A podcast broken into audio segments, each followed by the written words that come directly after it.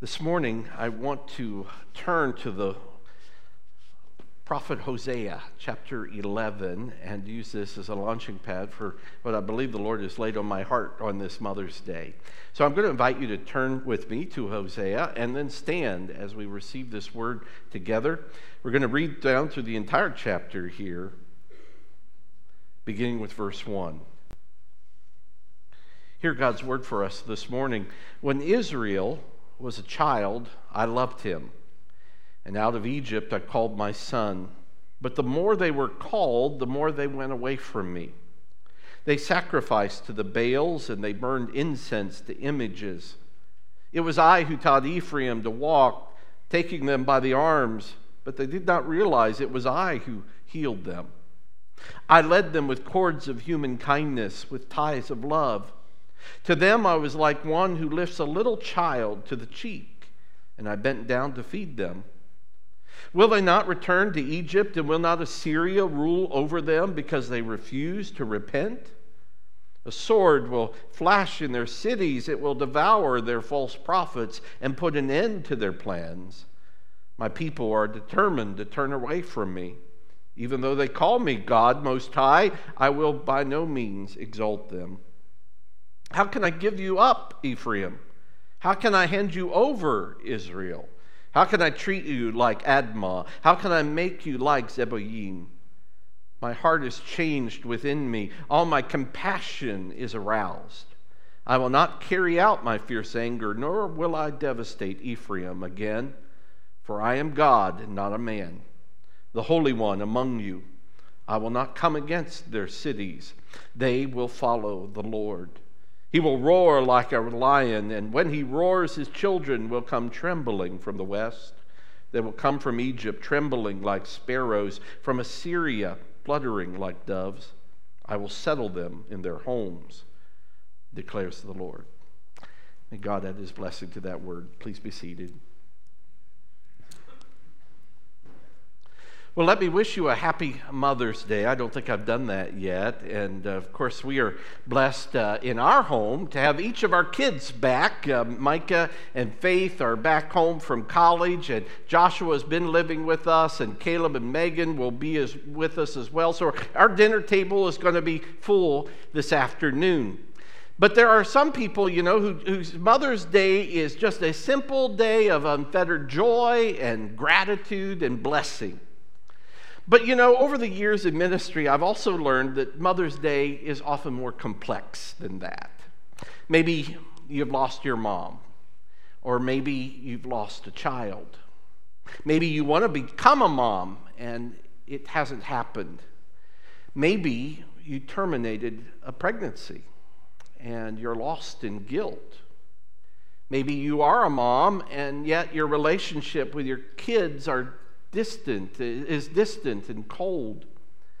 I, don't know where you come at this day this morning, but I want to be sensitive to that. And I simply want to say this to everyone here this morning this is a home for you.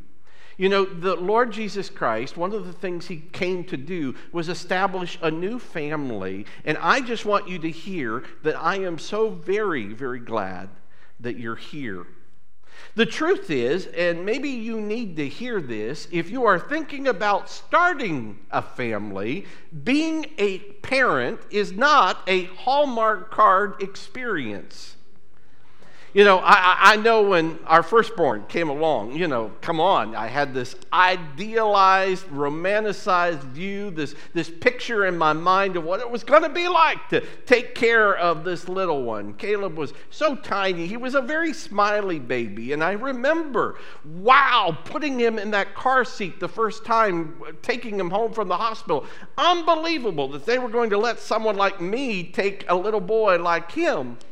But I also remember, and it wasn't too long thereafter, beginning to play these little games at night. You might know how these games go. You know, it'd be 2 a.m., 3 a.m., and I'd hear him cry in the middle of the night, and I would just kind of lie there acting as if I didn't hear him until Mary heard him, and then she would get up, and then almost a little groggily, I'd act like I was going to get up too, and wait, and just know that she'd say, Well, never mind, Jeff.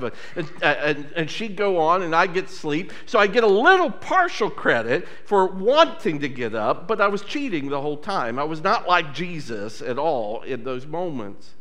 My, my my wife at the time was able to stay home full time. But let me also remind you, it was not a season of serene happiness. In fact, I asked her, You don't seem to be serenely happy. Why not? She wasn't serenely happy about the question, to be frank. Uh, she said, Jeff, you have no idea what it's like to have somebody you have to constantly clean up after, who you're always having to feed, where you're at their beck and call nonstop. And now, in addition to you, I have this baby. it's exhausting.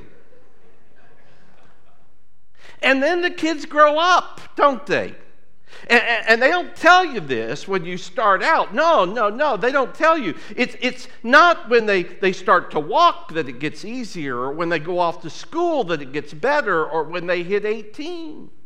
You never, never stop being a parent and carrying this burden. The, the kids grow up and, and they make decisions and choices, and some of them are good, and some of them are not so good. And, and sometimes, and let's be honest, their decisions can hurt you because you know it will end up hurting them. And so, as a result, as a mom or as a dad, we, we carry this sense of guilt. And can I say it? Even maybe this disappointment. Where, where do you go when your heart's disappointed? You know, as I was thinking about it this week, I can't help but recall that the story of Scripture is actually a story of a parent whose relationship with his children hasn't gone so well. The Bible is a story of a heavenly father, and it turns out his children have made some poor decisions. Yet I want you to look at his response, and as we look at that response, we're going to see that this, in fact, is a foundation for us of love, even in those moments of disappointment. Listen to God. He says, When Israel was a child, I loved him.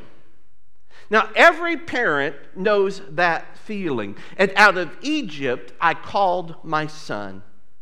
You might remember that the people of Israel were slaves in Egypt and God led them out. But God says the more they were called, the more they went away from me. Now, I got to tell you, this is all of us. They sacrificed to the Baals and they burned incense to images. It was I who taught Ephraim to walk. Ephraim is one of the tribes of Israel. God is painting a very intimate, personal really beautiful picture. It was I who taught Ephraim to walk, taking them by the arms, but they did not realize it was I who healed them. I led them with cords of human kindness, with ties of love. To them, I was like the one who lifts a little child to the cheek, and I bent down to feed them. Will they not return to Egypt? And will not Assyria rule over them? In other words, will they not experience judgment? Are they not going to experience the cost of rejecting me? Because they refuse to repent? A sword will flash in their cities. It will devour their false prophets and put an end to their plans. Their cities become places of violence because they disobey me. My people are determined to turn from me. And I think, you know, this is us. This is all of us. Even though they call God mo- me God Most High, I will by no means exalt them. Now, I want you to see here this is God's heart. This is the parent heart of God. This is in fact, God's heart toward us this morning. I want you to think about what this means. When I called my little child, they, they were nothing special. They were just a ragtag group of slaves in a lost place, and I just loved them. I want you to know that that's God's heart toward you.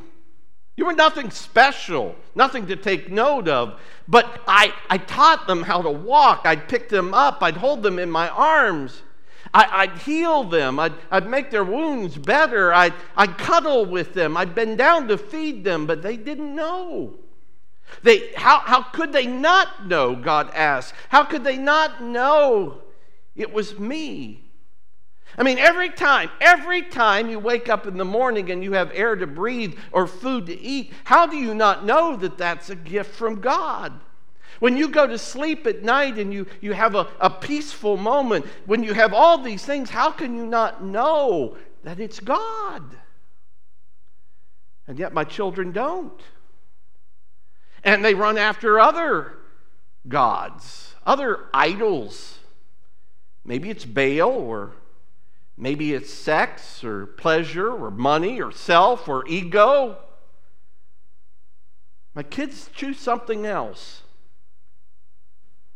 You, you, know, as a parent, sometimes you have this image of what you think your, par- your children are going to turn out as, and you thought it was going to look so different. I thought they were going to be straight A students, or I thought I was going to be able to put all these bumper stickers on my car. I thought that they were going to play varsity football, or I thought they would get into Harvard. I, I thought they'd be in church every Sunday. And it doesn't look like that at all. Here we see God, and He pours out His heart, the heart of a parent who is heartbroken. By the way, as a parent, I guess we should ask the question if God isn't above that kind of disappointment, why should I be as a mom or as a dad? But the Lord goes on here, and, and I want you to see that this is, in fact, the turning point. This is the hinge of this passage.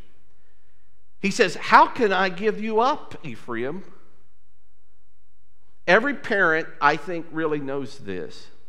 How can I hand you over, Israel? How can I let you just be ruined? I, I can't bear to even think such thoughts. Again, this is the Lord speaking. He says, My heart is changed within, all my compassion is aroused. I love what one translation reads. It says, My insides churn. I will not carry out my fierce anger, nor will I devastate Ephraim again. And why?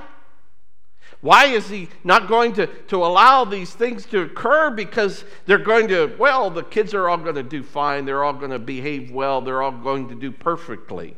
No, that's not why. He says, because I am God and not a man, the Holy One among you. I will not come against their cities, they will follow the Lord. I want you to see this morning, this is an amazing passage where we see God is in a struggle in a sense. God, by the way, is not struggling with his children. He's not struggling with some outside force. This is God struggling within his own heart. He knows the pain of rejection, He knows the pain of disappointment. But here's the thing the way this usually works in our lives is this if you reject me, I'm going to reject you. If you put up a wall against me, I put up a wall against you. He says this I, I, I can't do that because I am God, because I am the Holy One among you. You know, as I thought about that, to me, this is so interesting. The Holy One. That word holy is a, a word that we don't use very often. It's, a, a, it's kind of a churchy word. It's kind of a, a, a, a weird word. And when we think of holy, and if we uh, attribute that to God, we think it is God's holiness that makes him strict and severe and distant and cold toward us. But what I want you to see this morning as you think about the fact is that because God is holy, That is the reason he chooses to be compassionate and merciful. Actually, then, in this passage, holiness is not an obstacle to love, it's actually the foundation of his love. He says, It's because I am holy. See, in this world, the way it works is you please me, then I'll please you. You make me feel good about who you are and about who I am, I'll give you the good stuff. You hurt me, however, and I'll hurt you back. But God says here it is precisely because I am holy that his goodness is unstoppable, that, that it doesn't allow him to, to do that. He says, I can't stop loving my children because I promised. Love is not a feeling, it's a decision that God has made. It's not a simply warm glow that when you do things right, I'll love you. When you make me feel good about myself, I'll give you what you want. No, God's love is a promise, and the promise is I will keep loving you. I will keep looking for your good. I will devote myself to your good, no matter how you treat me. He says, For I am God and not a man, the Holy One among you. So, love, according to God, looks different than sometimes it looks in our world. Sometimes that promise might be a, a, wonderful experience, very comforting. Sometimes that experience of love can be challenging, to be sure, and even painful. But God promises, and I want you to know that we have a God who keeps his promise. He loves Israel, he loves his children. Now, I've said all of that. If you're a parent or you want to be a parent or you know a parent, I want to give you three things to think about and take with you this morning. Three very basic things, but I think could transform how we love our families. Number one is this talk to God about your disappointed heart. I know in this place, if you find yourself hurting today, you're not alone. Disappointed in the things that, the things, the way things turned out, maybe in your home, maybe in your family. I want you to know that you can tell God how you feel. Tell Him about that hurt. Give it to Him. Grieve it. Talk it out. Let Him pick you up and dry your tears. You know, we, we make this fallacy sometimes. Sometimes we think that the church is a place where people have it all together, and that's why we come to church. That's a lie, isn't it? We, we like to think that families are all fine and individuals are, are all strong and healthy and have it all together. But let me be very blunt. That's not supposed that, that's not who we are. We think, well, there's not supposed to be any depression here. There's not supposed to be any addictions here. There's not, not supposed to be any conflict problems here. Everybody gets along. Families are great, always smiling. The kids always obey, they always follow Jesus. And that's not true we could shatter that myth. Listen, none of us get it right. This is a place, however, where people can say, apart from God, my life is a train wreck. Apart from God, my way is a mess. I know that I am never beyond one bad decision away from ruining it all. But apart from God, I could do nothing. And so, this is a place where we come and we bring our disappointed hearts and we're honest with God. And we say, This is where I'm failing. This is where I'm hurting. This is where I'm trusting you. Two, I would say to you, parents, this morning don't base the well being of your heart on the outcome of someone else's life. Even if it's someone you love, even if it's your own child. There's an old saying, I remember hearing it years ago, and I thought it was probably true. It stuck with me, but it said, A mother can be no happier than her least happy child. A mother can be no happier than her least happy child. Now, that sounds tender, but let me tell you, don't let that be true. Every person, including your child, has to make their own decisions about God and about life. What God did was He sent His only Son who showed us what God was like. He came and He died on the cross for your sins and for your children's sins. He showed us the way to experience eternal life through Christ. But every one of us has to make a choice. Every one of us has to make a decision. You can choose me or you can reject me. It's just that.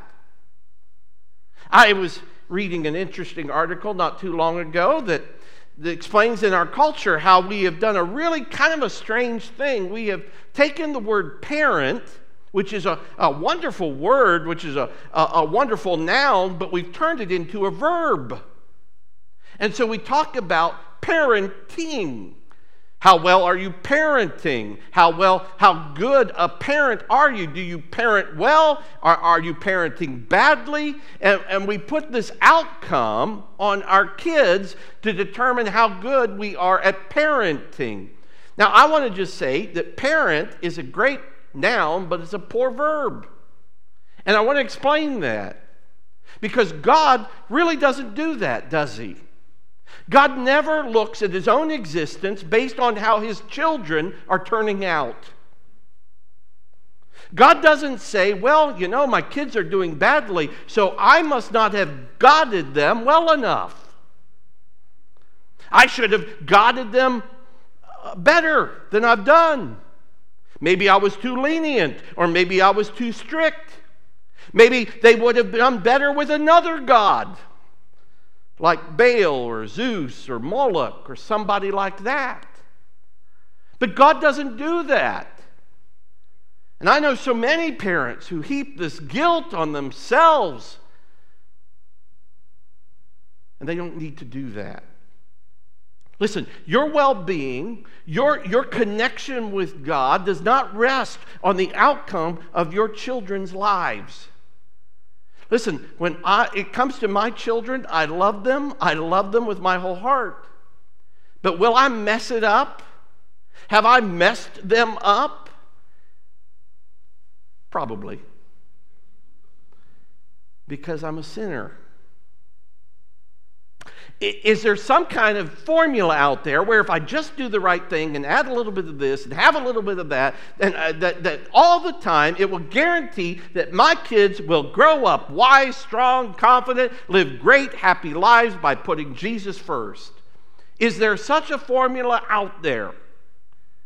Let me tell you, there's wisdom and there's folly there are good things to do and there are bad things to do, that's for sure. But there is no formula, there are no guarantees. And some of you, this is why you came this morning. This is what you need to hear. This is what you need to hear. Love does not mean that I put my personal well being in the hands of my least emotionally healthy relative.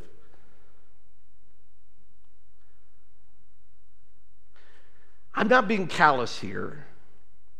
I think empathy is a wonderful thing. But I will tell you this secret.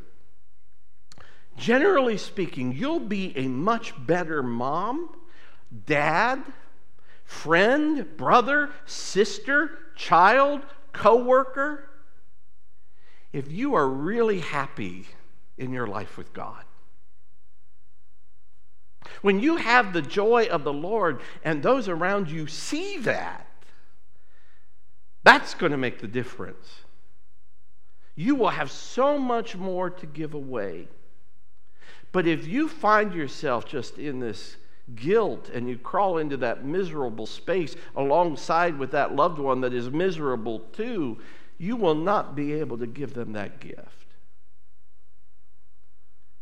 There's a scripture uh, I came across recently, and I was thinking about this. I, I, had never thought of it this way, but you know, King David. King David, uh, if you know his life, he did a lot of great things, but when it came to family, he messed it up. He wasn't a great husband. He wasn't a great dad. There are a lot of things we could talk about, but that was not a strength for King David. There was a time in his life when he was abandoned by everybody, and this is what it says in the book of, for Samuel. But David encouraged himself in the Lord. I want you to think about what that means.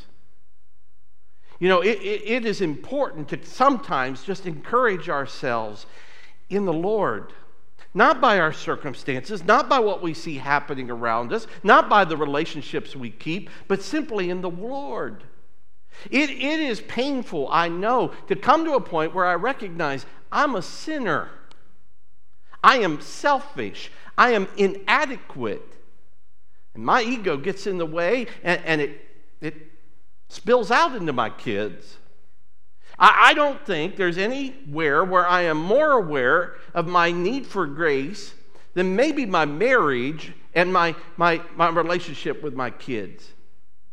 But when I go to God and I realize and I remember that God loves me anyway, when I just bask in the knowledge that He chose me, He gave me the gift of the gospel and gave me an opportunity to say yes to Jesus Christ. He, he loves me. He just does. It just is. He is holy and He forgives me. He is with me. He promises to help me. Encourage myself in the Lord, and I live in that.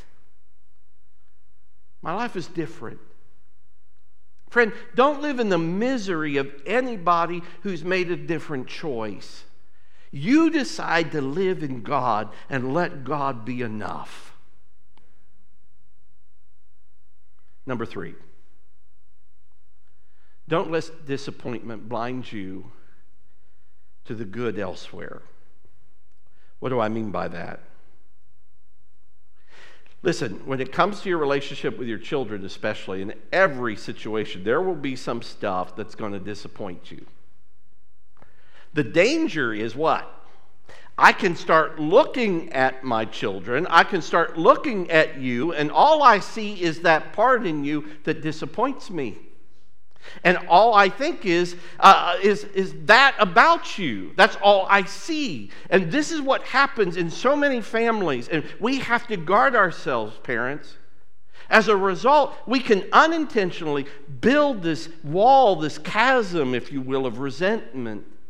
If your child only knows that you are disappointed in them, I guarantee you they're not going to want to be around you. If all they hear is, well, this is where we disagree, this is where you got it wrong, here's where you are messing up, here's the stuff I don't like seeing you do, here are your character flaws, here's what I think about your failings. Once I start communicating to you, you are a disappointment to me, the relationship just starts to die. So we need to be careful. And so we might have these lovely homes and we might try to shape it just so perfectly. But because of withdrawal and isolation and resentment and grudges, those homes become nothing but decorated tombs when it comes to relationships. And so part of what love is, is it seeks and asks God for help. Lord, help me. Look at this person that I love and see what you see and beyond just what disappoints me. I love the way the Apostle Paul put it in 1 Corinthians 13. Just a very simple phrase, really. Love always looks for the best. It doesn't mean that we live in denial. It just means that, Lord, help me to see what you see in this precious precious child. Does that make sense? This morning, I want to pray for you, parents, because I know you've got a difficult job. And sometimes Satan comes along and he tries to he tries to lie to you about who you are and what you've done. He tries to get your eyes off the prize. But I want to encourage you in the Lord. And I want you to be assured that God is working. And, and if I would add one more thing to this list, then, don't you ever stop praying. You keep encouraging yourself in the Lord by bringing your child, your family, to God. Let's go before the Lord, shall we? Father, I, I realize in some ways it's kind of a heavy message. And yet I believe it's the message you would have us reflect on this morning as we consider your heart. Lord, would you, uh, would you have your way and would you give us eyes to see each other in the best possible light? Lord, uh, we've talked about the tombs that we create, and sometimes by simply communicating our disappointments and our frustrations, Lord, we have killed relationship. But you are a God who revives, restores, renews. You're a God who gives hope. And so, Lord, I pray that this morning we would just surrender to you and choose to live a life of hope and trust, a life that acknowledges that you are God and you are good, and that, Lord, you'd make us more like you, that you are the Holy One but you want to make us holy. So, Lord, may we be willing to lay down our resentments and our disappointments. May we be willing to tear down the walls that separate us from those that we love. And may instead, Lord, we find that in you we can find joy and mercy, grace and peace.